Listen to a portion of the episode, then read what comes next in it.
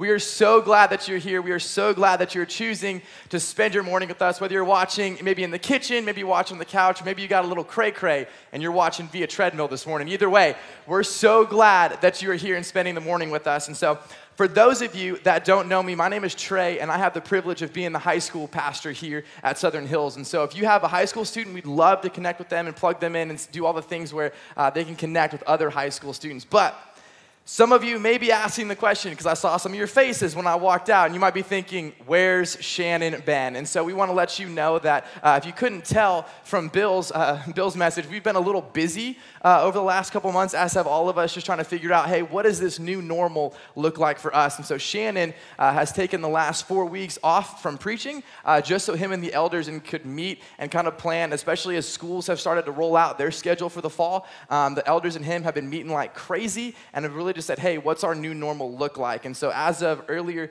uh, this week, I think it was Wednesday or Thursday, they actually published kind of our next steps that come to children's programming and all of that. And so if you haven't had it, if you haven't seen it on the website, head over there, check it out. But if you guys could do me a favor, Shannon will be back next week, and that man has been working his tail off. And so when he comes back next week, will you just give him some love and just tell him thank you for all that he does for the church and for the elders as well, because those guys go above and beyond to make sure that the church is still moving in the right direction. But with that, uh, I will be hanging out with you guys this morning. Uh, we're in the story of Gideon, and we're continuing our series called By Faith. And if you've been with us this summer, what we're doing is we're working our way through Hebrews chapter 11. And so if you've read that, it's called the Hall of Faith. It's a play on words for the Hall of Fame. And what we're doing is we're looking at these biblical heroes and we're looking at their story and how they walked by faith. And as a result, us today in our walk, we can walk by faith because of what God did back in the day. And so I got to let you into a little something in how my brain thinks, all right? I've been secretly calling this By Faith series, I've been secretly calling it the Sandlot series. Now, if you guys have ever seen the movie Sandlot, it's an incredible piece of art. It's one of the best movies of all time. Uh, it's one of my favorites. And when my wife and I were dating, I was like, hey, baby, you my, you my Wendy Peppercorn. And she said, I don't know who that is. And I said, I don't think this is going to work out. And so um, but it's a great movie, but there's a scene, if you guys remember and have seen it, where they're outside, they're playing ball in the sandlot, right? And then one of the guys, he hits the cover off a baseball, and now they've got a problem. There's no baseball anymore. And so Smalls, who's the main character, he, he tries to be the hero, right?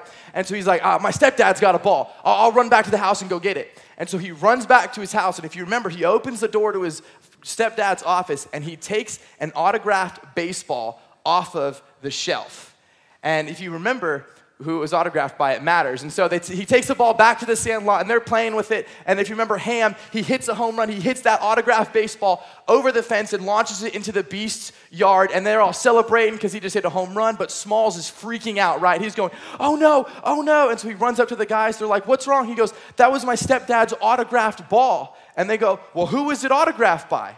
He says, I don't know, some girl named Baby Ruth and they're like, Babe Ruth, and they all freak out and they go through all the nicknames. But there's a line that Small says. He goes, That's the same guy. And I love that because there's that moment of realization for Smalls where he realized he just they just launched a baseball autographed by Babe Ruth, and he realizes he goes, That's the same guy, the same guy that they all love and talk about. He didn't realize who it was. And so, my hope and my prayer for you this entire series is that you have been watching and you've been coming along and you read these stories and you go, That's the same guy. That's the same God. The same God that was with Abraham is the same God that walks with us today. The same God that crossed the Red Sea with Moses is the same God that's with us. We go through all these stories, and I hope you have that sandlot moment of that's the same guy and that's the same God. And I'm excited because we have a really good morning. We're gonna look at the story of Gideon, and I'm excited. And so if you turn to your neighbor say, I'm excited. If you're watching online, give me, a, give me a I'm excited in the chat. Maybe give me one of these emojis or something like that, all right? We're going to have a good morning. So if you have your Bibles, turn to Judges chapter 6, verse 13. Now, before we turn there and we start reading, I want to set I want to do two things just real quick. I want to do two things. The first thing is I actually want to address the non-Christians in the room. Now, as a pastor, sometimes it's naive for us to come up here and stand on stage and just assume that everybody in the room uh, is, a, is a follower of Jesus. Maybe you came with your mom or your dad, or, or maybe a cousin or somebody brought you. Uh, we're so glad you're here. Uh, or maybe you're watching online and you're on that YouTube binge where you're 40 YouTube videos deep and you don't know how you got here. Either way, we're glad you're here. But if you're not a follower of Jesus, this message this morning is really built and centered around building and growing your faith. And so you might be thinking, oh, Trey, like I'm not, a, I'm not a person of, of, of faith. Like the, the faith thing's not for me. And so for the non Christians, I would, I would have one simple question for you What is your faith in? I firmly believe that if you're a living, breathing human being, you're a person of faith. And here's why like when you get in your car and you drive somewhere, you have faith and in that thin yellow line in agreement with the other people not to play bumper cars, right? Like you have faith that when you walked in this room this morning, this building was built well. You have faith in certain things, whether you call it government, institutions, society, yourself. All of us have faith in something. So when all your strength is gone, when all of hope is lost, what's your faith in? Who do you rely on? Where does your strength, where does your hope come from? My prayer is that if you're not a follower of Jesus in the room or you're watching, just answer that question. Now, for the followers of Jesus that are in this room, we got a good one today. We're looking at the story of Gideon, but here's, here's remember, I had two things address the non Christians, I want to address the Christians. A lot of times, as followers of Jesus, we're guilty of, of when we read the Bible, we've read it before, and so we know the end of the story, right? We know, we know, that, we know that Gideon wins, and so we kind of read it, and so it kind of loses its power. It loses the, the effect when we realize what Gideon actually had to go through because Gideon didn't know the end of the story. And so, my hope and my prayer for all of you this morning is that you actually read this story like you've never read it before. Because when you do that, you're gonna realize the faith that it took Gideon to actually pull off what we're about to read. And so, read it with new eyes.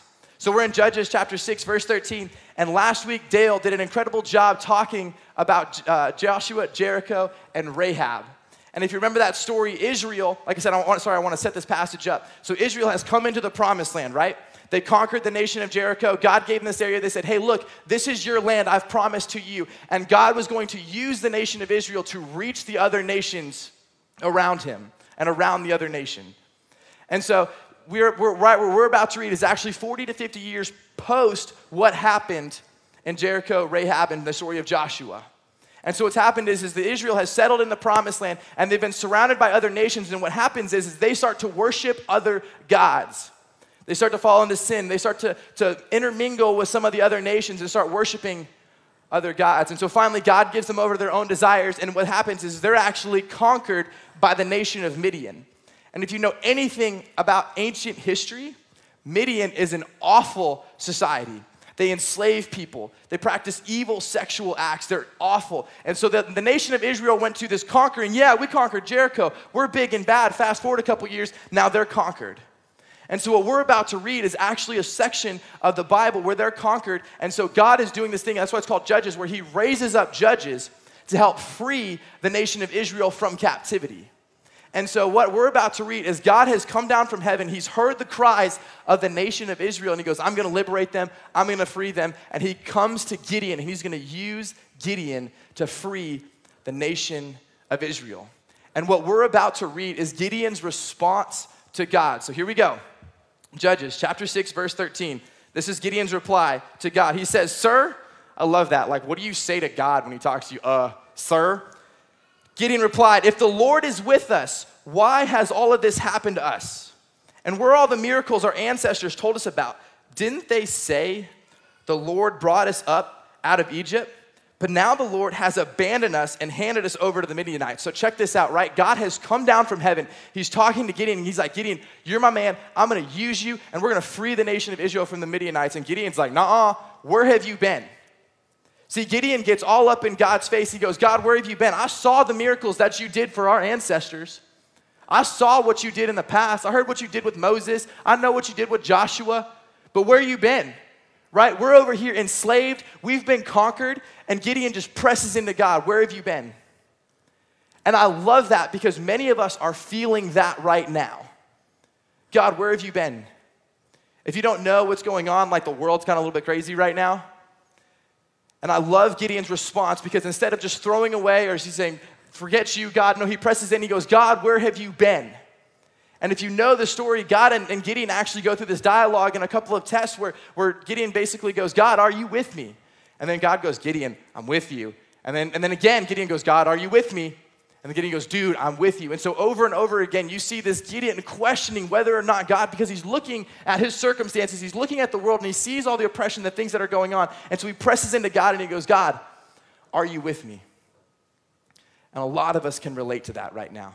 And so my encouragement is, is that if you've been feeling that, this whole God, where are you? My encouragement is that you press in. Don't draw away, press into God. Bring your questions before Him and, only wa- and watch what only He can do. So we're going to fast forward just a little bit because we're going to fast forward through that dialogue of him, of God and Gideon going back and forth. And so here's what happens. Eventually, Gideon goes, "All right, God, I'm all in. I'll be the judge. Let's liberate these people. We'll, we're going we're gonna defeat the Midianites, and we're going to be a nation that worships you." And Gideon and God are like, "Heck yeah, let's do this." And so if you have your Bibles, turn over. We're going to go right into chapter seven, and we're going to read what happens. Chapter seven, verse one. So Jerub Babal, uh, that's Gideon and his army, they got up early and went as far as the spring of Harod. The armies of Midian were camped just north of them in the valley near the hill of Moreh. And the Lord said to Gideon, You have too many warriors with you. If I let all of you fight the Midianites, Israel will boast to me that they have saved themselves by their own strength. Therefore, tell the people, whoever is timid or afraid may leave this mountain and go home. So 22,000 of them went home, leaving only 10,000 who were willing to fight. So we got to check out this scene. God and Gideon have finally agreed, like, all right, we're going in. And so, and Gideon recruits all his dudes. He's like, yeah, we're going to battle. And so he gets 32,000 guys, and they get in, in their section, and just north of them is the army of Midian's like, it's about to go down. Like, they're, they're ready to fight. And then God comes to Gideon. He's like, hey, look, man, like, like you have too many men. And I, I got to be honest, if I'm Gideon, like, I've never been to battle, and I'm not even a guy that, like, if you got in a battle, you would want me to go with you, okay? Like, just look at me. And so, this is just my perspective on, going to battle. If I go into battle, the term, you have too many men, is not a thing right? Like if we're going into battle and my life is on the line, the goal is like, oh, do we have enough? I don't know. Maybe I think we're good. We'll be fine, right? No, no, no. The goal is to bring as many people as possible with you so that way you win the battle. Because if you lose, it's not like, oh, we'll get him again. We'll try him again next time. No, no, you die. And so the whole goal is to bring as many dudes as possible with you. And then God comes to Gideon and he goes, You have too many. And you just got to feel that tension for a second. Feel what Gideon had to be thinking. He's like, All right, God, listen, you came down, you said you want to free the nation of Israel. And he wants to do it on purpose, and he wants to do it so that God gets the glory. Verse 2 matters the most. He doesn't want Israel to win and think that they did it. He wants Israel to win and realize that they have a God that ain't nobody gonna mess with. And so finally, Gideon's like, All right, God. And he goes to his men, and about 22,000 of them go home, and he's like, All right, with these 10,000 guys, with these men, we're going to fight the Midian. 10,000, that's not, that's not a lot, but, but we're going to do it. Chapter 7, verse 4. But the Lord told Gideon, There are still too many. And you got to imagine Gideon is standing here talking to God. He's like, I can't work with this guy. Like, I can't, I can't work with him. He has no idea what he's doing, right? Like, he doesn't realize we're about to go to battle and he's cutting our army in half and cutting us down and cutting us down and cutting us down. So here's what God says Bring them down to the spring and I will test them to determine who will go with you and who will not. When Gideon took his warriors down to the water, the Lord told him, Divide the men into two groups. And one group put all those who cup water in their hands and lap it up with their tongues like dogs. And the other group put all those who kneel down and drink with their mouths in the stream. Only 300 of the men drank from their hands, and all the others got down on their knees and drank with their mouths in the stream. And so we've got 300 on one side. Group A is 300. Group B, we've got 9,700. And you got to make Gideon's going, please be Group B. Please be Group B. Please, please, please, please, please be Group B. And God says, the Lord told Gideon, with these 300 men, I will rescue you and I will give you victory over the Midianites. Send all the others home. So Gideon collected the provisions and ram's horns of the other warriors and sent them home but he kept the 300 men with him. Just feel that tension. We went from 32,000 warriors down to 300. And so Gideon's standing there like, oh my goodness, like God, you like you, you said you're with me multiple times, but I, I gotta I gotta know, are you really with me? And just think about the faith that it took from Gideon. So he has to walk over here to Group B and he actually takes the provisions, he takes the ram's horns, the swords, all the thingies, and he brings them over here to Group A. And you've got to imagine 300 guys over here going, where are they going? Right, it's about to be 299 up in here because I'm out, right? Like, if, he, if all those guys are going home and we're about to go to battle, the 300 got to be going, I'm not good at math, but this doesn't look like it's going in our favor, okay? But just think about that faith where he, God had to literally take Gideon and actually remove all of the things and say, with these 300 men, we're going to defeat the nation of Midian. Church, this is a big deal, and this is so much tension because a lot of times we face problems in life, and we're like, God, we need you to, we need you to come in and, and do something in our life. But think about where Gideon had to get to. A lot of times, the problems that we have, they're not life or death. They hurt, we have pain. But Gideon is literally dealing with life and death. With 300 guys, he's about to go fight an army, and he's like, all right, listen, if this doesn't pan out, we're DEAD dead. And so, there's a popular myth that with the story of Gideon, I, I kind of want to debunk this morning. If there's a truth that we can take away from the story of Gideon, is that God had to get Gideon to a point where he had to rely only on God for his strength. He had to break Gideon down to the very, very smallest part so that he could only rely on God for his strength. And back to that popular myth that circulates in Christian culture. I call it a myth, but it, it might be a statement or, or, or, or a lie or just a, a phrase that we use. And if you've said this, my goal is not to make you feel guilty or anything, like even as a pastor, like I've said it. But maybe you've heard this phrase of God will never give you something you can't handle. You ever, you ever heard that? God will never give you something you can't handle. Now that sounds good. That sounds like something we could put like on a on like a like a like a tweet, or we could put it on Facebook, or we could put it on our Instagram story. Like that sounds good. Yeah, like God will will never give you something you can't handle. Heck, it almost even sounds biblical. God will never give you something you can't handle. Could you imagine saying that to Gideon where you walk up and Gideon's ready to go to battle and you're like, hey man, like, hey, don't worry about it. God will never give you anything you can't handle. And Gideon's going, then, then you go to battle, bro. Like, there ain't no way I'm going to battle. Like, there, if, if I'm taking 300 men to fight an army, God's going to have to do something. See, God had to get Gideon to a point where he could only rely on God for his strength. Gideon knew from the minute that that 300 was chosen that God's going to have to do something because there's no way Gideon was able to do something. And a lot of time in, in, in life, and there's a kind of a movement among uh, popular psychology uh, that's called like the self empowerment movement. And it's this hyper individualism where we actually build up the individual. And we tell them, you have all the strength that you'll ever need inside of you. You have everything, all the hope, all the power, all the strength, you got it.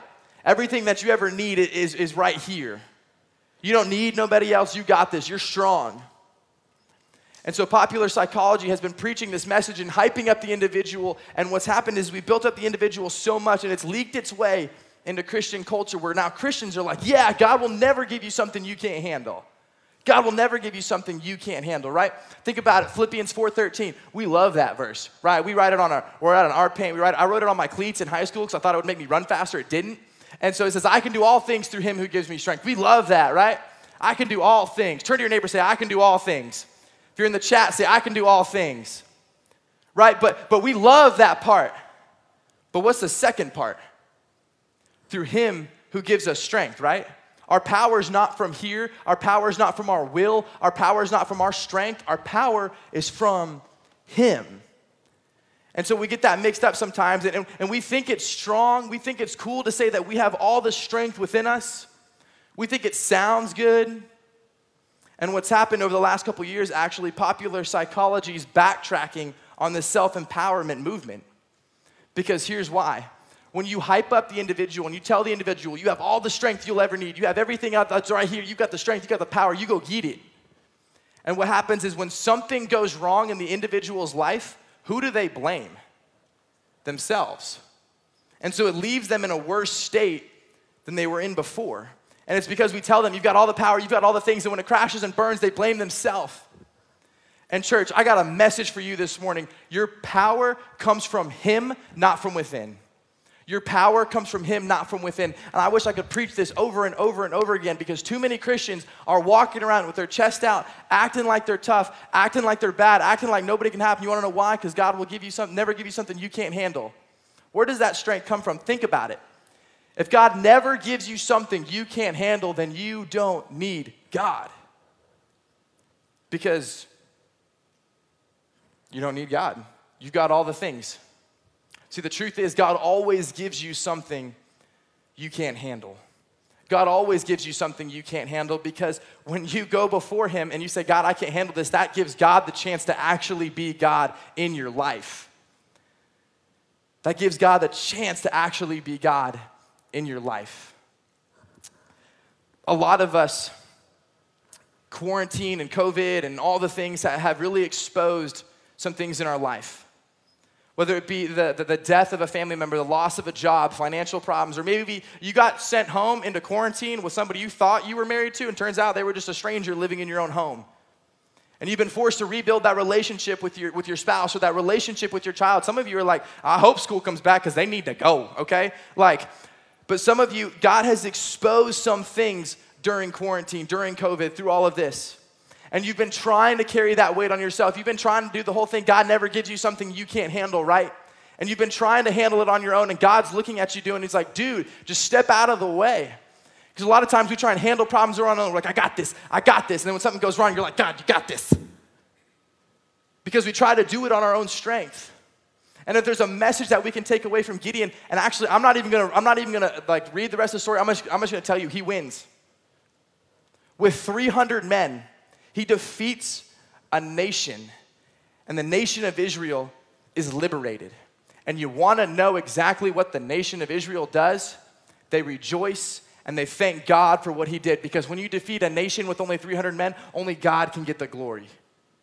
And so there's that thing in your life that you've been carrying. There's that thing that's been happening and you've been trying to do it on your own. And this morning, God wants to teach you a lesson. He's saying, God, let me be God in your life. Give me that thing. Stop trying to control your own life and let me be God.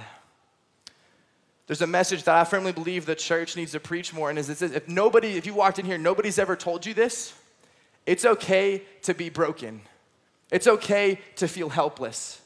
A lot of us walk around like, like we gotta have it all together, but it's okay to be broken. You don't think Gideon walked up to God being broken like, God, you gotta do something. Or you don't think Gideon felt a little helpless? Just think back to his response in chapter 6 when God said, You're going to be my guy. And he hits him with the God, where you been? That's the definition of a helpless person. Where he's saying, Where have you been? It's okay to be broken. It's okay to be helpless because guess what? That's when God does his best work. When we're broken and we're left helpless and we say, God, do what only you can do, God's like, All right, let me do what only I can do. I want to talk to the men in the room for a second. And I want to give like advice from man to man. And I know you might be thinking like, okay, I'm about to take advice from a guy that looks like he's wearing his wife's pants. But just give me, just give me a break and just hear me out on this one, okay? Uh, when I was in high school, I went through a really tough time, and I had a life group leader um, that really invested in my life. Um, I was plugged in a local church, and he was just kind of there for me. And I remember talking to him uh, about my struggle and, and how hard it was for me, and he said, Trey, the strongest men in life know how weak they truly are. And that has stuck with me my entire life. Because those moments where I feel like as a man, I gotta have it together. I feel like I gotta, I gotta, I gotta have all the things and all the strength for my wife and our children and the dog and just everything. And I feel like I just gotta beat. And we preach this message to men where you gotta have all the things. You're strong, you're tough, beef, testosterone, and beards, right? We love that. And we've told the men, like, you, you, you can't flinch. And so, men, if you're in the room, I want you to hear this message. It's okay to be broken. It's okay to feel helpless. It's okay to feel like you don't have everything together. The other day, I, I came home from work, and, and, our, and our foster boys were just going nuts. And we spent about two hours just, just trying to get them to bed. And finally, they went to bed, and I'm exhausted. I'm like, man. And then my wife comes up to me, and she's like, hey, like, hey, let's talk. Let's spend time together. And I'm like, oh, great. I'm exhausted. I can't do this. And so finally, my wife and I, we, we hang out for a little bit. And then she's like, all right, I'm going to go to the room. And then, and then I finally sit down on the couch and I'm like, ah, oh, yes. And then the dog comes up to me and he brings the tennis ball. And I'm like, not you. Right? I'm exhausted. I'm tired. And a lot of us through this whole COVID thing have been trying to carry the weight of the world on our own. And God is saying, let me be God. Quit trying to be the source of your own strength. Is your faith in yourself? Is your faith in institutions? Or are you going to go back to Smalls and realize that the same God that was with Gideon, the same God that was with Joshua and Moses, is the same God that's willing to walk through this season with you right now? Church, we are living in history right now. They're going to write about this time in history books and talk about what, what did we do? Church, if you haven't noticed, look at our finances. God is moving. Right now, we've got hundreds of people tuned in online because God is moving. I, I, was, I was walking in from the parking lot this morning, and a lady stopped me on the green belt. And she said, Hey, I just want to say thank you because my parents are old and they're, and they're the ones that are at risk. And so we're not able to attend in person, but you have loved us well and you're online. And so if you're watching, we're glad you're here. But, church, God is doing something only He can do. And so the truth this morning is simple your power, your strength comes from Him, not from within. Now, what do we do about that? Okay, that's cool, that's a truth, but like how do we how do we actually live that out? If you notice, and they kind of said, we didn't we didn't take communion at the beginning of service this week on purpose. And if you remember what communion stands for, it's a, it's a remembrance of what Jesus Christ did on the cross and his death and resurrection and the pain that he went through. And so, in just a minute, we're going to go into time of communion. And I was like, okay, we got to think of something for them to do in this time of communion. So I got really creative and I came up with this thing, this action step. So it's really creative. You ready? Surrender the thing. It took a lot of brain power to come up with that, guys. Surrender the thing. The thing in your life that, that COVID has exposed, whether it be the death of a parent, the health issues, the job loss, the finances, whatever it is, surrender that thing to God and realize there's so much more strength that comes from Him than that does from within. Surrender that thing. Now, I want to say one thing just real quick. A lot of you might be thinking, okay, well, Trey, yeah, that's great. I've already done that, bro. I've already brought that request before God. That thing that I'm struggling with, I brought it to Him. This is, if I do it again right now during communion, that'd be like the hundredth time I've brought it before the feet of God to have Him deal with it. And I still feel weak, and I feel, still feel tireless, and I still feel hopeless. Now, just for a second, do you think, do you not think that Gideon didn't feel that way? When God kept cutting away at his army, you don't think that at once Gideon stepped back or maybe twice and said, God, what are you doing? No, it was a constant surrender over and over and over again. And so maybe it's the first time you're surrendering that thing to God, or maybe it's the hundredth. Either way, bring it before the feet of Jesus and let Him do what only He can do. Church, God is doing something incredible right now. So let's bring our issues, our thing, before His feet and let Him do what only He can do.